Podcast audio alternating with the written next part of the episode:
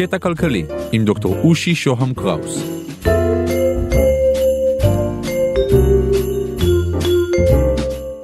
קטע כלכלי, פרק 61, גלובליזציה, המדיום הוא המסר.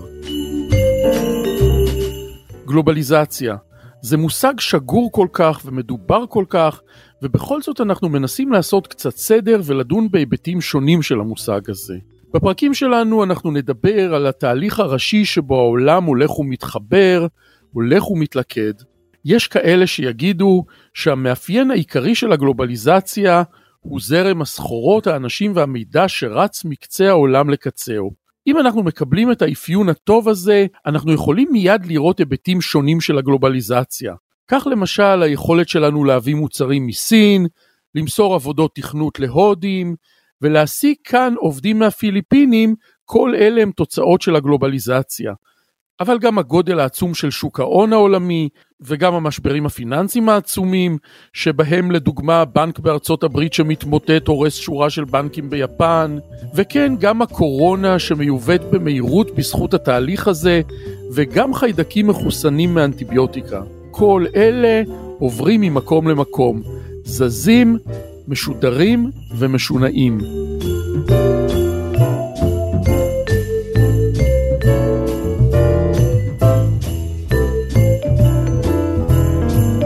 שלום, כאן דוקטור אושי שוהם קראוס, ואנחנו מדברים על מה שמשותף לתחתונים, סטייק וקשר עם המתים.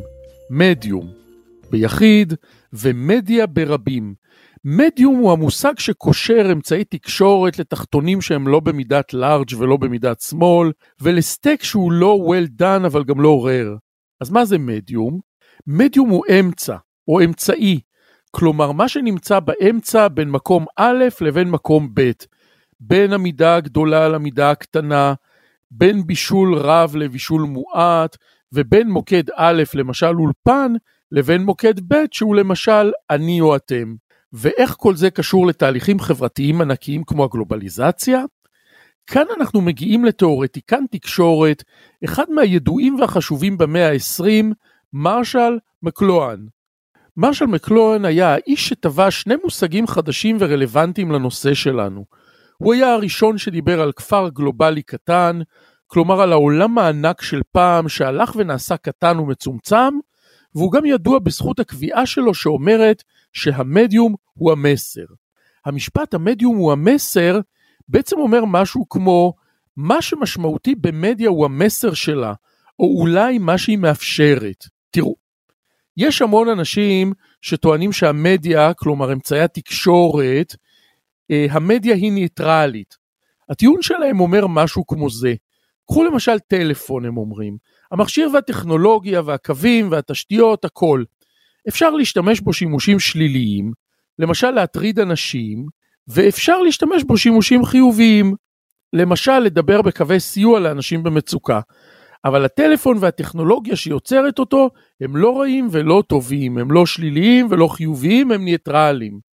מה שחשוב זה מה שאנשים עושים בהם.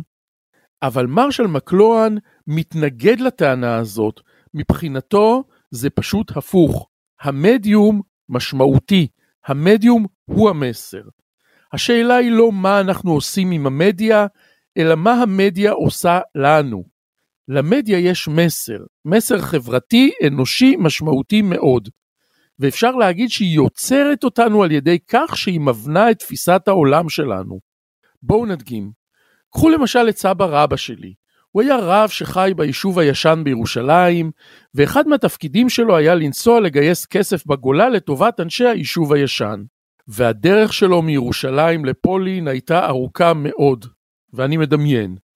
הוא יצא בדיליז'אנס מירושלים ליפו, ומשם באונייה לביירות, ומשם ברכבת לסוריה, ומסוריה לקושטא, שהיא איסטנבול בימינו, ומשם יש רכבות שיביאו אותו לפולין. שוב, אני מדמיין. בקיצור, פולין רחוקה, רחוקה מאוד, ואם נוסעים, נוסעים לחצי שנה.